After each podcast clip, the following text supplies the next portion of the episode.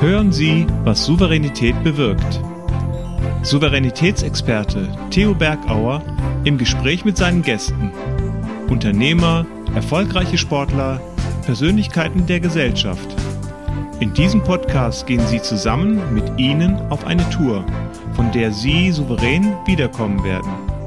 Einfach bergisch gut.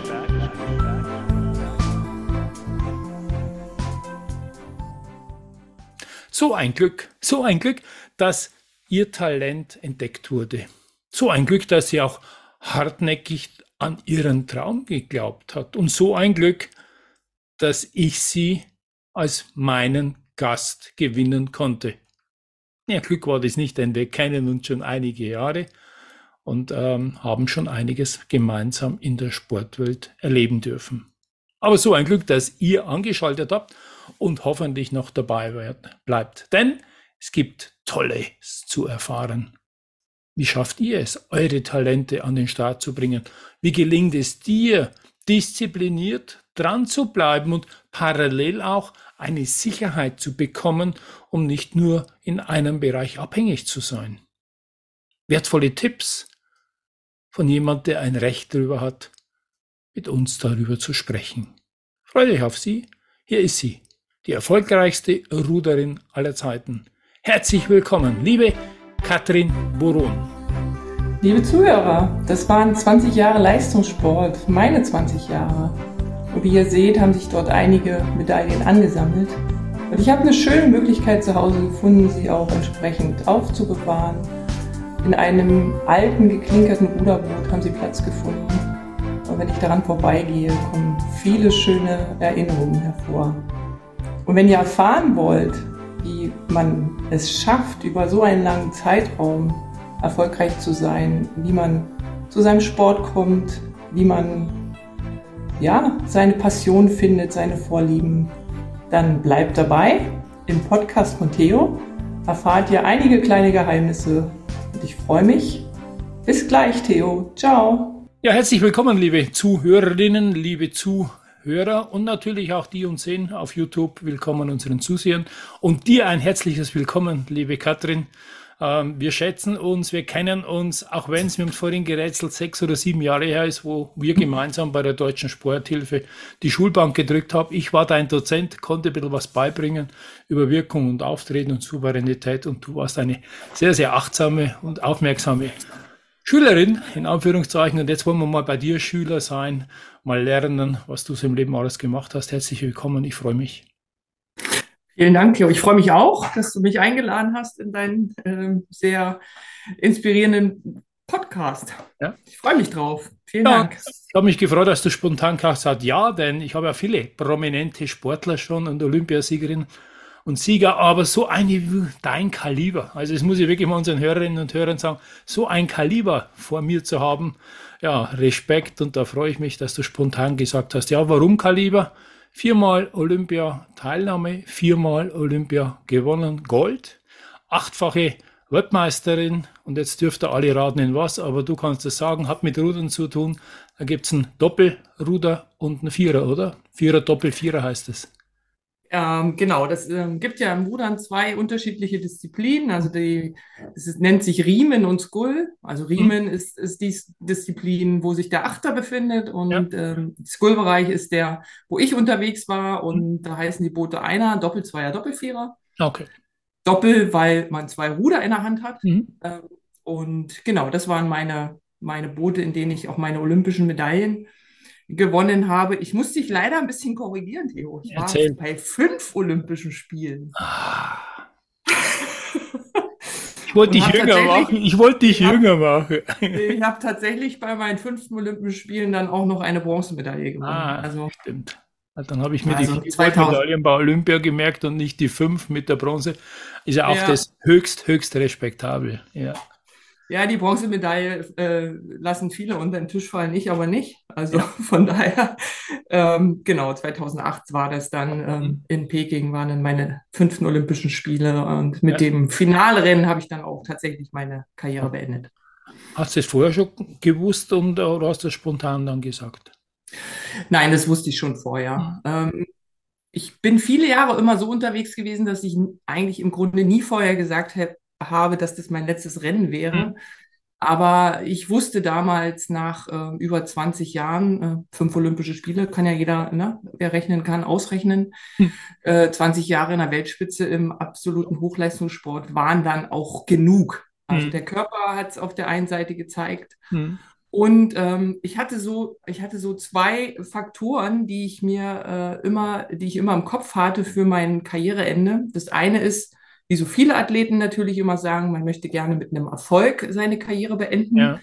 Ähm, aber das viel Wichtige äh, war, ähm, den Zeitpunkt zu erwischen, wenn die jüngeren Ruderinnen an mir vorbeifahren. Mhm. Und ich habe irgendwie gespürt ähm, in dem Jahr, das ist jetzt der Zeitpunkt, weil wenn ich nach den Spielen Peking äh, nochmal an den Start gegangen wäre und mich den nationalen Ausscheiden gestellt hätte, ähm, glaube ich, wäre ich tatsächlich über den Punkt hinaus gewesen. Ja. Und deswegen war mir klar zu 100 Prozent, ähm, das wird mein letztes Rennen sein. Und das wäre gut, wenn das in manchen im Unternehmen auch bewusst wäre. Ich kenne viele Unternehmer, die lassen einfach nicht locker, die lassen nicht los, die sind immer noch äh, Inhaber oder Geschäftsführer und die Jugend hat keine Chance nachzukommen. Also ähm, ich glaube, das ist wichtig, dann Gespür zu haben, wann zählt die Erfahrung nicht mehr und wo schafft auch der Körper diese Leistungsbereitschaft nicht mehr.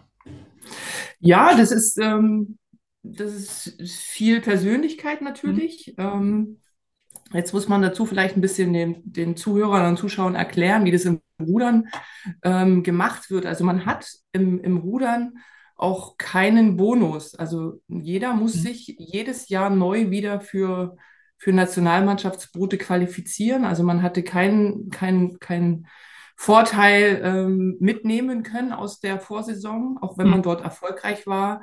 Also man musste sich jedes Jahr neu den Ausscheidungen stellen und das, ähm, genau, da, da, find, da, da, merkt man natürlich, ne, wo steht man. Also hm.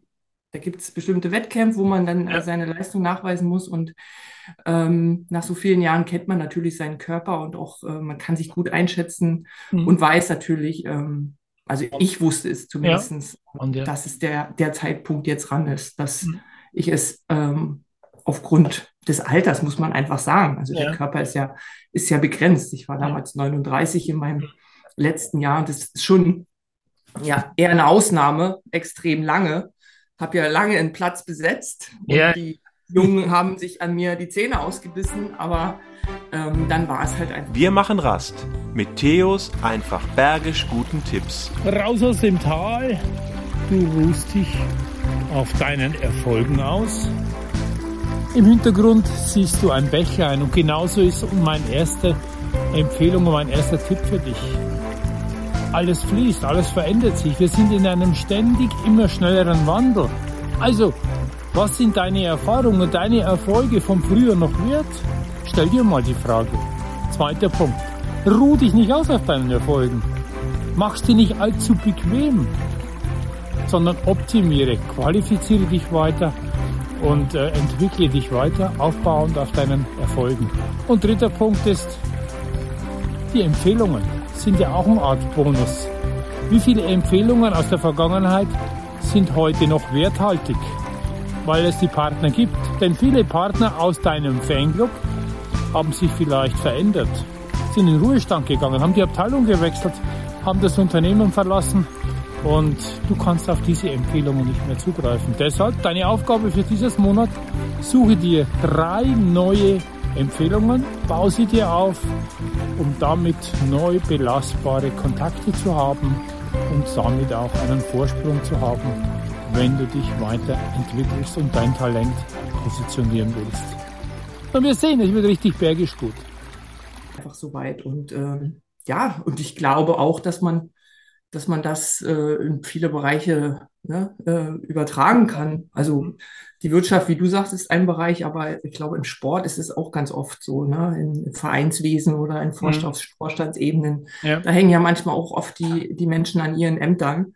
Ja. Da wünscht man sich auch manchmal, dass man, dass, dass die Leute erkennen, dass es vielleicht an der Zeit ist, hier auch mal, ähm, ob es jetzt Jüngere sind oder ähm, neue Menschen an, an, ans Ruder ja. zu lassen, um vielleicht auch eine Veränderung herbeizuwirken. Genau, diesen Staffelstab auch weiterzugeben, weil gerade im Vorstand oder im Verein, da brauchst du natürlich Innovation, da brauchst du neue Ideen und äh, ich sage immer oft auch, all die Erfahrung ist gut, aber halt zu welchem Zeitpunkt, die war früher vielleicht gut und nicht alles, was, was automatisch, äh, ähm, also in der Vergangenheit gut war, ist zugleich jetzt wieder gut. Nee, das stimmt. Ja. ja. Aber wenn wir schon in der Vergangenheit sind, gehen wir mal zurück. Unser Thema heißt ja auch Talente finden, Talente fördern. Äh, wie hast du dein Talent gefunden? Wie bist du zum Rudern gekommen? Ähm, zum Rudern ist etwa eine, eine längere Geschichte. Ähm, Im Grunde wollte ich eigentlich Leichtathletin werden. Das war so meine Passion. Damit habe ich ähm, sportlich begonnen mit acht Jahren. Bin damals aus Langeweile mit einer Freundin in den, in den Verein, der direkt neben meiner Schule war, gegangen. Ja und habe dann ganz schnell daran Freude gefunden, mich sportlich zu betätigen. Mhm. Also aus, aus einmal Training pro Woche wurde, wurde halt dann über die Jahre immer ein bisschen mehr, wurde richtig regelmäßiges Training. Und ähm, ja, und irgendwann Wunsch dann, äh, äh, mhm. kam dann der Wunsch, ähm, das war ja zu DDR-Zeiten, ich bin mhm. ja ein DDR-Kind, ja. der Wunsch, ähm, an die Sportschule zu kommen. Also die Sportschule waren ja die Eliteschulen, mhm. wie sie heute heißen, Eliteschulen ja. des Sports, damals im DDR-System. Ja. Und ähm, ja, wenn man seinen, wenn man Leistungssport auf Perfektion betreiben wollte, führte kein Weg daran vorbei, mhm. ähm, eine Sportschule zu besuchen. Mhm. Und ähm, jetzt war das sehr unterschiedlich, wie die einzelnen Sportarten ihre ihre Na ihren Nachwuchs rekrutiert haben. In der Leichtathletik war es, war es aufgrund von Leistung. Also man musste in altersgerechte Leistungen erbringen, nachweisen bei Wettkämpfen. Und dann hat man eine, wie man damals so schön sagt, eine Delegierung zur Sportschule bekommen. Okay. Entsendung, Delegierung. Genau. Bei mir, ähm, zumindest war das der Absagegrund ich wusste damals tatsächlich nicht, weil ich war der Meinung, ich habe alle, alle Normen erfüllt, äh, war das tatsächlich der Absagegrund, dass man zu mir gesagt hat, ähm, die Leistungen reichen nicht aus. Und damals war ich 13, es war in den Sommerferien. Mhm. Ich wusste das noch ganz genau, da ist erstmal für mich eine Welt zusammengebrochen. Ja. Und dann habe ich mich, äh, habe ich mich, habe ich drei Tage geweint und dann bin ich zu meiner Mama gegangen und habe meine Mama angesprochen, ähm, weil ich mich dann daran erinnerte, dass die Ruder, Ruderinnen äh, oder Ruderinnen und Ruderer für die Sportschule über die sogenannte Größensichtung mhm. an die Sportschule ähm, mhm. gebracht wurden. Also wurdest du vermessen. Genau, mich hat man im Sportunterricht ähm, zu der, meiner Leichtathletikzeit immer mal gefragt, ob ich nicht rudern möchte, weil ich, weil ich recht groß war für mein Alter. Ähm, hatte aber immer abgelehnt, weil ich dann immer abgelehnt habe und gesagt, nein, ich mache Leichtathletik, ich möchte nicht rudern. Hat mich zu dem Zeitpunkt nicht interessiert. Aber als diese Sportart Absage kam. hast du gemacht bei, bei Leichtathletik? Ähm, ja, damals war das Wurfsprungdisziplin. Mhm. Also es war jetzt noch nicht, nicht so spezialisiert auf eine einzelne Disziplin. Mhm. mhm. Und dann bin ich zu meiner Mama gegangen am Wochenende und habe gesagt, Mama, du sag mal, können wir nicht mal in Potsdam anrufen? die wollten mich doch zum Rudern, beim Rudern haben. Und dann guckte sie mich mit ganz großen Augen an und fragte nochmal, meinst du das jetzt ernst? Ich sage, ja, komm, lass uns mal anrufen. Vielleicht hm. wollen die mich ja noch. Hm. Und dann haben wir tatsächlich in Potsdam angerufen und die haben spontan gesagt, ja, ich kann vorbeikommen. Meine Eltern haben damals 80 Kilometer nördlich von Potsdam gewohnt. Ja. Da haben wir es damals gelebt in Europin. Mhm. Und dann sind wir am Wochenende äh, nach Potsdam gefahren, haben uns das alles angeguckt und äh, ja, dann habe ich ganz spontan entschieden, ja, das möchte ich gerne machen. Hm. Ohne zu wissen, habe nie vorher am Ruderboot gesessen, ich wusste nicht, was Rudern ist, ich wusste nicht, was da auf mich zukommt, habe ich mich gar nicht mit beschäftigt. Für mich war einfach dieser, dieser Traum im Kopf, Sportschule, das wollte ich. Und ja. äh, sicherlich jetzt kein Zufall, weil ja. man hatte mich ja gesichtet, aber sage trotzdem immer ein bisschen Zufall ist doch dabei, weil wenn mich jemand anderes vorher aus einer anderen Sportart angesprochen hätte, hätte es auch eine andere Sportart sein können. Ja. Also, keine Ahnung, Basketball, was auch immer. Wobei im Nachhinein würde ich sagen, im Basketball bin ich jetzt nicht so talentiert. Anscheinend habe ich für, für Rudern dann doch einige Dinge mitgebracht, hm, ähm, die dann ja zu dem bereits erwähnten Erfolg geführt haben. Ja, und dann ist es wie immer halt äh, an sich glauben, den Traum weiterträumen und halt eine Chance ergreifen, auch wenn sie halt dann ähm, einfach aktiv sein, nicht, nicht den Kopf in den Sand, sondern wie du gesagt aktiv, da war doch was und dann bewerbe ich mich dort. Aber bei dir in der Ecke müsste doch auch Henry dann gewohnt haben. Der hat doch auch äh, Henry Maske. Ähm, oh, ich weiß gar nicht, wo der gebürtig herstammt. oder wie das heißt, Bräunbitzen? Neun, ja, das ist, ähm, aber das ist in der Nähe von Potsdam eher, ne? Ja, genau. Ja, ja, ja. Ja, der ja. hat auch nach zehn so? Jahren mal wieder gesagt, äh, ich, ich steige nochmal in den Ring und war dann auch so um die 40 rum. Also respektabel. Also wenn es sein muss, könnt ihr schon noch leisten. Ja, ja. ja, nee, heute, heute nicht mehr. Heute nicht mehr. Aber ähm, ja, zu dem, äh, was du, äh, was du sagtest, ähm, ja, man muss, man, man muss Chancen ergreifen und äh, auch selbstständig ähm, ja, Dinge auch, auch machen. Und hm. ich glaube, die, dieses, diese Entscheidung damals, das auch wirklich zu wollen und auch dann umzusetzen, natürlich mit der Unterstützung meiner Eltern, ähm, haben mich schon geprägt. Weil das zieht sich, zog, zieht sich dann komplett durch mein Leben. Also ja. ich habe immer, hab, äh, ich gebe auch ehrlich zu, manchmal auch egoistische Entscheidungen hm. getroffen. Ja. Aber auch das muss man manchmal machen, wenn man, ähm, wenn man erfolgreich sein will. Hm. Also nicht nur egoistisch, sondern auch absichernde Entscheidungen. Ich kenne ja, dass du auch, oder ich weiß von dir, dass du ja parallel zu deinem Spitzensport, und damals warst du schon Spitzensportathletin, auch eine Ausbildung zum, äh, zum äh, Bankkauffrau gemacht hast bei der Deutschen Bank.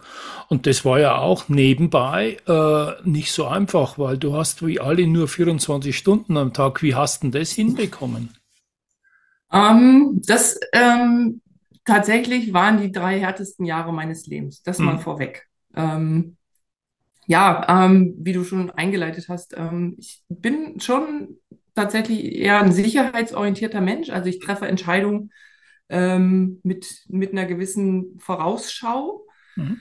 Ähm, die Situation damals war, das war, ähm, ja, es war nach der Wende, also kurz nach der Wende. Also mein, bis zur Wende war, war das Leben strukturiert. Äh, ich hatte hatte angefangen, Sport zu studieren nach dem Abitur, habe mein Abitur an der Sportschule gemacht, äh, hatte mich immatrikulieren lassen äh, oder wurde immatrikuliert mhm. an der DHFK Leipzig und dann kam die Wende. Und dann war, und es war wirklich so, auf einen Tag nichts mehr wie an dem Tag zuvor. Das, mhm. das ne, kann, kann man sich heute kaum noch vorstellen, aber das mhm. war wirklich so das System, das, was, was, wo, wo, wo wir Leistungssport treiben durften, gab es nicht mehr. Mhm. Und ähm, für mich stellte sich die Frage, ob die Entscheidung, jetzt Sport zu studieren, die richtige ist. Und aus dem Grund ähm, habe ich dann äh, für mich entschieden, ja, ist es jetzt noch die richtige Entscheidung? Ich dann habe ich ja. mich ähm, ja ähm, auch wieder selbst aufgemacht, weil ähm, das System, da wo ich jetzt zum Beispiel tätig bin, da kommen wir ja vielleicht noch zu, ähm, kannte ich ja nicht. Es hm. gab es zwar hm. in der Bundesrepublik, aber ja nicht in der ehemaligen DDR. Mhm. Und es ja. war ja auch nicht von einem Tag auf den anderen äh, vorrätig. Und äh, hm. deswegen war, waren viele Athleten, also eigentlich alle Athleten aus dem DDR-System, erstmal auf sich selbst gestellt. Hm. Und deswegen habe ich dann für mich eigene Entscheidungen treffen müssen.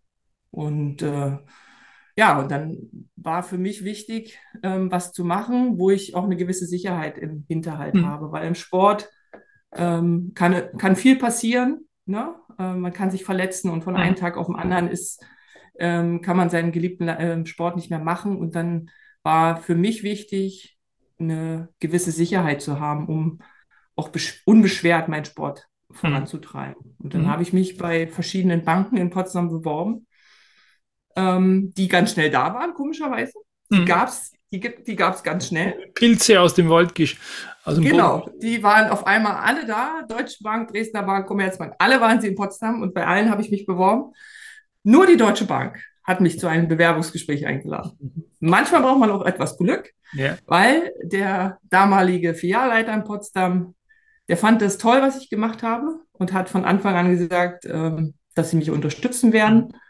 Und dann haben wir gemeinsam einen Plan aufgestellt äh, wie kann man, war für die auch neu, mhm. wie kann man, kann man den Sport ähm, oder wie kann man die Ausbildung neben einem Leistungssport äh, gestalten. Mhm. Und das haben wir dann ähm, gemeinsam entwickelt und ähm, ja, und hat dann dazu geführt, dass ich die Ausbildung machen konnte ähm, neben dem Leistungssport. Es war hart. Ich war früh mhm. um sieben manchmal um sechs die erste im Verein, abends um 19 Uhr die letzte. Ja.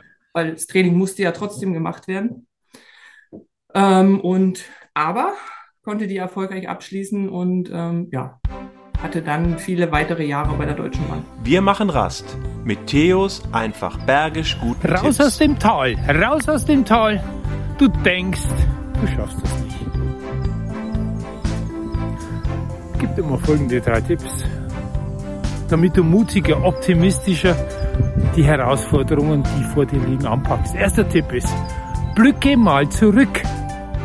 Ja, wird dir mal bewusst, was hast denn du schon alles geschaffen, wo du vorher auch nicht gedacht hättest, dass du das hinbekommst.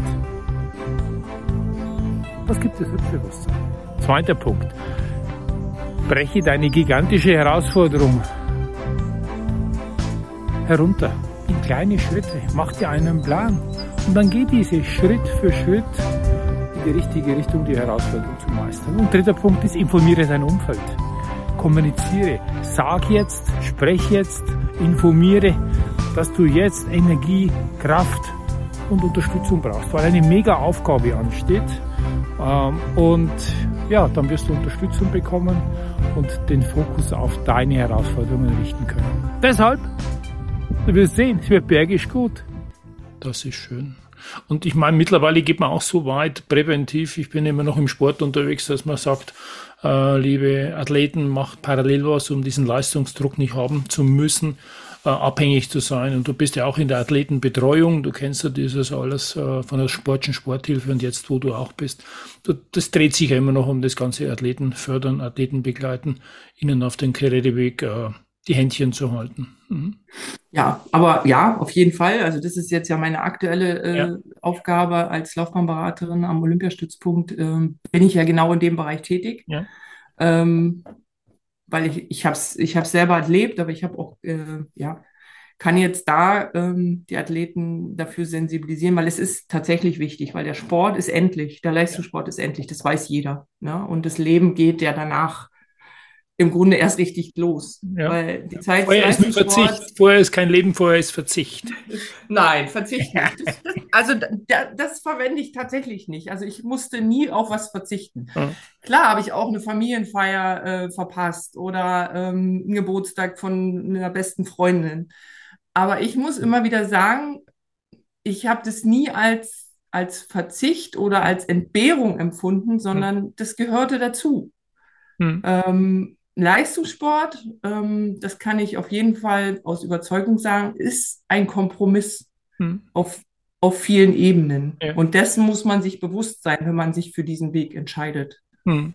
Das ist ganz wichtig. Ähm, Verzicht klingt so negativ Hm. oder Entbehrung. Das, ähm, deswegen verwende ich das nicht, weil ich das nie als Entbehrung oder als Verzicht empfunden habe. Kann also wirklich dann auch sein, andere Prioritäten setzen äh, und damit ähm, was anderem Vorrang geben, was, was halt sonst nicht im Vorrang hätte. Ja, und man, äh, man, man, man bekommt ja auch ganz viel durch den Sport. Oder man, man, ne, man, man lernt, man sieht ganz viel von der Welt. Ja. Ähm, man lernt tolle Menschen kennen, man lernt Partner kennen, baut sich ein Netzwerk auf, was man, was man dann für die Zeit danach ähm, ja auch weiter nutzen kann. Das finde ich, finde ich, darf man ja auch nicht äh, ganz Ja. vergessen. Und bei dir natürlich noch mehr, da war ja noch jemand im Boot mit drin und du bist ja kein Einzelgefahren, sondern in Zweier oder Vierer. Und da lernst du natürlich auch Kameradschaft und wahrscheinlich leistungsanstachelnd oder mit, auch mit Konflikten umzugehen. Das wird ja auch im Boot gekommen sein, wo man gemerkt hat, das, wir passen nicht zusammen. Ja, auf jeden Fall. Da kann ich, da könnte man einen erzählen, das ist lang her wahrscheinlich. Da kann ich Geschichten erzählen. Ich glaube, ähm, ich glaube nicht. Ich weiß, dass ich auch keine einfache äh, Ruderkameradin war. Äh, nicht immer. Ähm, dennoch wollten immer alle mit mir rudern. Also das, das weiß ich. Ja. Weil sie wussten, wenn sie mit Katrin zusammen im Boot sitzen, dann ähm, ist Dann die geht was. Wahrscheinlichkeit sehr hoch, dass man, dass man als erstes über die Ziellinie fährt. Ist jetzt Genau. ein bisschen, ist jetzt ein bisschen. äh, Kann man fast schon hinten Wasserski fahren wahrscheinlich, ein wenn es bisschen hochtrabend, aber am Ende war es ja so, ne? Ja. Aber am Ende saß ich natürlich nicht alleine im Boot, ne? Im Vierer müssen vier Leute zusammenpassen. Mhm. Das muss harmonieren, äh, wenn Mhm. man Olympiasieger werden will oder Mhm. Olympiasiegerin und im Zweier sind es zwei. Und äh, ich hatte zum Glück immer tolle tolle Kameradin, vielleicht Mhm. ein, zwei Jahre, wo ich gesagt habe, okay, mit der würde ich jetzt nicht unbedingt jeden, äh, jetzt nicht Eis essen gehen wollen nach dem, nach Ja. dem Rudern. Aber ähm, das ist ja auch, kann man jetzt eine Parallele zur Wirtschaft, ne? Ein Team muss man nicht mit jedem, mit Genau. jedem gute Freunde sein. Mhm. Äh, wichtig ist, dass man, dass man ähm, das gleiche Ziel verfolgt und Vertrauen hat zu dem, auch wenn man ihn vielleicht nicht so mag. Ja. Vertrauen ist ganz wichtig in das, äh, in das, was, was man gemeinsam tut. Mhm. Ja, weil wenn ich das Vertrauen nicht habe und jeder, jeder, äh, jede Minute daran denke, na, gibt er jetzt sein Bestes, Ja. dann funktioniert es nicht. Ja. Ja? Das Ziel muss klar sein und man muss das Vertrauen ins Team haben und sagen, hier, der macht jedes, jeden Tag, Mhm. gibt er sein Bestes für unser gemeinsames Ziel. Das ist wichtig. Ja, und es ist wichtig, sich den schwarzen Peter auch nicht gegenseitig zuzuschieben, weil es passiert ja oft auch, ja, ich hätte gern, aber der andere oder die andere, das, das, das, das darf man nicht zulassen. Dann bist du, glaube ich, nicht eine Persönlichkeit, äh, sondern Vertrauen ist genau das, was du gesagt hast. Leistet der andere, das geht ja auch ans Limit, so wie du das natürlich bei dir auch hast. Du hast einen hohen Leistungsanspruch, ähm, dass das andere auch mit erfüllen können. Ja. Ja, der, der, der muss da sein, weil Ja. wenn du merkst, dass, dass jemand, im, wenn jemand im Team ist, der vielleicht schon sagt, ja, mir reicht's, wenn ich dabei sein da, will, Hm. dann wird's problematisch, Hm. wenn man, wenn man höhere Ziele, selber höhere Ziele hat. Ja. Jetzt bist du, du ähm, auch dabei, wenn andere sagen, ja, ich will weiter, ich will da, hab höhere Ziele ähm, mit zu nominieren. Also du bist in den Nominierungsausschuss, um festzulegen, wer kann, wird genannt oder wer darf bei welchen Veranstaltungen starten. Wie schwer fällt dir das, ähm, diese Beurteilung über Talente ja, anzugehen und über deren Karrieren zu entscheiden? Äh, ja, wichtig ist, ähm, das habe ich dieses Jahr, ich hab, bin das erste Jahr in, in dieser Kommission beim Deutschen Ruderverband, ähm, da bin ich so, ich sage jetzt mal so reingerutscht, weil, weil ich, ja, also ich verfolge das natürlich und habe natürlich auch mitbekommen, ähm, wie die Leistungen im, auch im Rudern sich leider nach unten bewegt haben. Mhm. und deswegen hat mich das dann schon interessiert, auch da ähm, vielleicht eine dran Stimme, eine Stimme zu haben und zu sagen, hier, hört mal zu, ähm, das passt vielleicht nicht und ähm, es ist schwierig. Also ich gebe es zu, es ist schwierig, ähm, weil man merkt dann doch, man ist relativ weit weg. Dennoch war es für mich eine, eine, eine sehr wertvolle Erfahrung, dort wieder eintauchen zu können und zu Mhm. sehen, was, wo liegt's denn, woran liegt es denn vielleicht? Ja. Ne? Ähm, äh, ist, ähm, ja, muss man sehen. Also ist ja viel in Bewegung in vielen Verbänden, ähm, wer sich ein bisschen auskennt im Leistungssport, da Ja.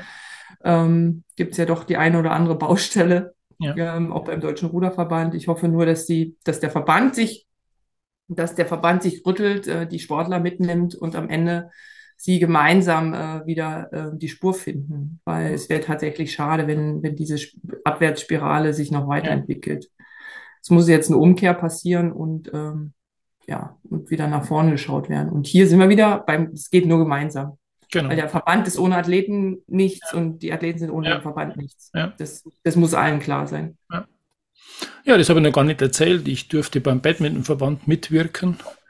Äh, da haben wir nämlich auch diesen Turnaround hinbekommen, den Badmintonsport wieder attraktiv zu machen.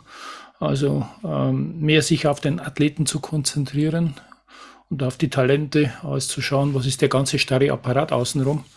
Und ähm, das haben wir hingekriegt und da bin ich ganz stolz dabei. Es war während der Pandemie, war ich da zwei Jahre mit dabei, um äh, wirklich zu arbeiten in Workshops und ja, einfach die Dinge aus dem Raum zu räumen und äh, wieder attraktiv zu sein. Es geht um die Athleten, um sonst geht es um gar nichts.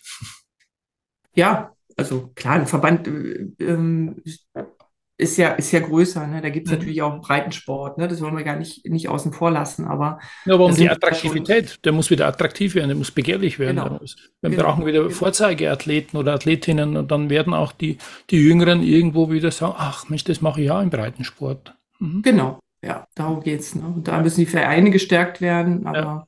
das ist ja schon wieder ein ganz neues Thema. Ja, ein neues Thema. Vom Hölzchen zum Stöckchen.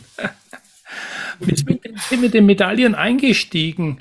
Ähm, welches aus dieser Medaillensammlung, du wirst du wahrscheinlich den ganzen Schrank haben, ist denn die, die du am meisten gern in die Hand nimmst, weil da eine schöne, wunderbare Geschichte dran hängt? Ähm, es hängen es hängt ja an jeder Medaille eine Mhm. Geschichte. Deswegen, die Frage wird natürlich oft gestellt, welche ist denn die, ne, die wertvollste oder die schönste, lässt sich vielleicht ganz einfach Die beantworten. schwerste kann man vielleicht noch erwiegen. Die ja. schwerste kann man vielleicht sagen. Ähm, fällt mir, fällt mir immer schwer, eine irgendwie rauszuheben, weil ich dann, so wie du schon eingeleitet hast, gesagt habe, an jeder, also jede Medaille hat ihre eigene Geschichte. Mhm. Ähm, jetzt vielleicht die Kurzfassung, also 92 meine ersten, ersten Olympischen Spiele, junge Athletin, Doppelzweier war ein tolle, tolles Boot und da zu gewinnen, ähm, alles neu, neue Erlebnisse war äh, was ganz Besonderes. 96 war geprägt, äh, was wir gerade schon so ein bisschen berichtet hatten, also Verbandsquerelen gab es auch schon zu meiner Zeit, Okay. also auch nicht neu.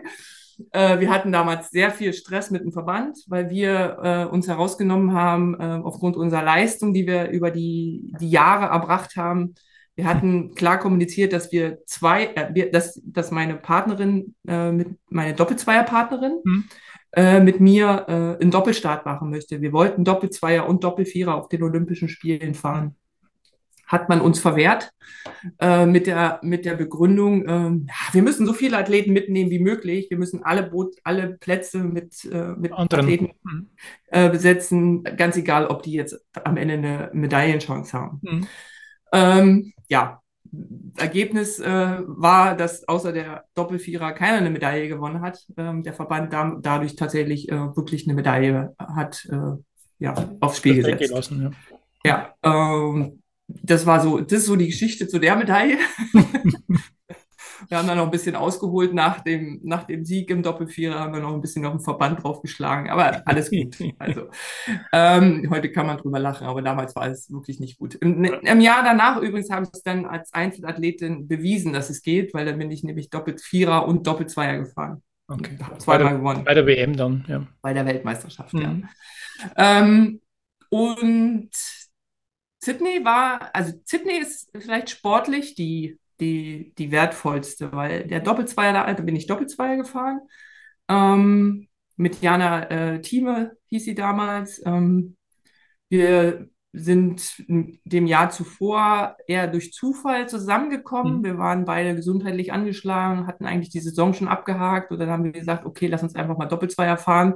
Und dann haben, sind wir alles im Grund und Boden gerudert, im Jahr zuvor Weltmeister geworden, ungeschlagen zu den Olympischen Spielen und ähm, sind dort ein super geiles Rennen gefahren. So, wenn ich das so sage, so.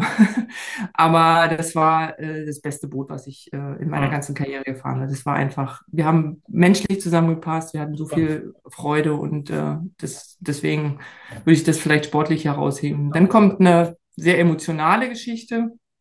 2004 bin ich wieder Doppelvierer gefahren. Mhm. Ähm, in, in den Jahren davor hatte ich ja ein Pausenjahr eingelegt. 2002, meine Tochter ist zur Welt gekommen. Mhm. Ein ganz tolles Erlebnis, das Schönste überhaupt in meinem Leben. Hatte ja schon lange vorher auch kommuniziert, dass ich wieder einsteigen möchte danach und nochmal, um nochmal meine vierten Olympischen Spiele zu erleben. Das hat auch alles anfangs super funktioniert. Äh, nur dann ist leider meine Mama verstorben, Mhm. Ein Jahr Oh. später Mhm. also ein halbes Jahr später, wenn man, wenn man ehrlich ist. Und da hatte sich dann mein ganzes Mo Lebensmodell äh, leider aufgelöst, weil Ja. meine, meine Mama damals äh, auch mich unterstützt hat, Mhm. äh, sich um meine Tochter gekümmert hat. Ähm, und ja, also weißt du, so ein, so ein Kind auf die Welt zu bringen und dann stirbt dein, dein, dein, dein, dein, dein ein Elternteil, ähm, hat mich, ja, war Mhm, ein. Auf und Ab in der. Zeit. Ähm, und deswegen, ähm, ja, dann 2004 doch noch, noch mal Olympiasiegerin zu werden im Doppelvierer war dann ähm, sehr emotional. Ja, sehr das kann man emotional. vorstellen. Ja, und ja, und die fünften Spiele mit Bronze muss ich jetzt nicht groß erklären. Es waren drei, es waren die härtesten, war die härteste Olympiade dahin. Ja. Also man merkt natürlich dann auch mit der Zeit, man merkt, dass man älter wird, es Hm. funktioniert nicht mehr alles so, man Hm. muss, Mhm. man muss vor allen Dingen im Kopf realisieren, dass der Körper nicht mehr so will wie mit Hm. 20. Ja, ja. Das ist, das ist ein, das ist nicht einfach. Ähm, das ist auch ein Lernprozess, den man dann durchläuft. Und ähm, ja, von daher war die Bronzemedaille nachher am Ende durchaus Mehr als Erfolg. verdient. Mehr als Absolut. verdient. Ja. Absolut. Ja, toll. Wenn ich so auf meine Uhr schaue, die Zeit vergeht im Flug. Ähm, ja. Schön, dass du uns mitgenommen hast. Und zum Abschied, was müssen denn Talente tun, damit sie nicht ins Rudern kommen? Also, wir sind ja oft im, im Business, weil uns vielleicht Dinge um die Ohren fallen, weil wir nicht erkannt werden. Was müssen die tun, damit sie nicht ins Rudern kommen oder absaufen, sondern dass sie sichtbar werden als Talente? Wenn du uns da zum Abschied noch drei Tipps mitgibst. Ähm, das Allerwichtigste, und jetzt denken vielleicht viele so einfach, ist es gar nicht, aber es ist tatsächlich erstmal grundsätzlich muss, muss, muss man Freude an dem haben, was man tut. Mhm. Also ich kann von mir sagen, dass ich wirklich den Rudersport ähm, bis zum Schluss wirklich sehr gerne gemacht habe. Das hat mir unendlich viel Spaß gemacht, sich zu auch zu quälen. Mhm. Manchmal muss man sich auch quälen, um, äh, um Dinge, um Ziele zu erreichen. Das gehört dazu. Ich glaube, dann kannst du dich auch äh, mehr freuen, wenn du es erreicht hast. Ja, äh, man muss halt erkennen, dass es, dass man, dass es nicht, dass, dass es nicht immer Spaß macht. Mhm. Aber grundsätzlich muss man natürlich Freude an dem haben, was man tut. Ja. Das gilt für den Sport, das gilt für, ja. für ein Hobby oder auch äh, im, im Beruf, im Job. Mhm. Wenn man einen Job hat, an dem man Freude hat, dann geht man gerne zur Arbeit und dann ist man auch erfolgreich. Mhm. Und man muss, ähm, und das ist das zweite sehr wichtige, man muss auch das, das Ziel haben, sich zu verbessern. Mhm. Und sich nicht auf dem, was man erreicht hat, ausruhen. Das mhm. ist ganz wichtig. Das ist unser Erfolgsrezept gewesen. Wir haben unsere Erfolge immer gefeiert. Das, mhm. ne? Ruderer können sehr gut feiern, aber wir haben immer danach analysiert und wir haben immer gesagt, es gibt noch was zu verbessern. Mhm. Weil wenn ich an dem Punkt angekommen bin, wenn ich sage, okay, heute, das war das perfekte Rennen, mhm dann hätte ich auch gesagt, okay, ich habe alles erreicht, ja. ich kann nichts mehr verbessern, jetzt ja. ist Schluss. Aufhören, ja. Genau. Aber das ist das, was man, was man im Kopf haben muss und ähm, dann ähm, kann man, kann man, egal wo man, ähm, wo man unterwegs ist, auch ähm, erfolgreich sein. Super. Herzlichen Dank. Und wir hatten einen perfekten Talk und deshalb können wir aufhören. Und wir werden nach Vielen Dank. mal in Hannover vorbeikommen und mal in dem neuen äh, Arbeitsumfeld mal reinschnuppere. Ich freue mich drauf. Ich wünsche dir schöne Zeit. Und ich habe gehört, du gehst in den Allgäu runter, haben eine schöne Zeit in den Bergen. Und äh, ja, bis bald mal wieder in echt. Herzlichen Dank, dass du uns Einblick gewährt hast in dein Leben, wie aus einem Talent, ja, eine mehrfach Olympiasiegerin und eine Bronzemedaillengewinnerin geworden ist. Das durften wir erleben. Und das hat mir und bestimmt den Teilnehmern sehr viel Spaß gemacht. Hab herzlichen Dank. Ich danke, bedanke mich auch. Ciao. War sehr, sehr inspirierend und äh, danke, dass du mir die Chance gegeben hast. Ja, gerne du. Also der erfolgreichsten Ruderin bisher, die wir hatten. Wow, ich bin stolz. Bye, bye. Tschüss, Theo. Tschüss. Ciao. Ciao. Das war der Podcast Was Souveränität bewirkt. Wie hat Ihnen die Tour mit unseren Gästen gefallen? Nun wünschen wir Ihnen viel Freude beim Umsetzen. Es ist bergisch gut, wenn Sie den Podcast weiterempfehlen, teilen und auch gerne liken. Vielen Dank fürs Zuhören und bis zur nächsten Folge, was Souveränität bewirkt.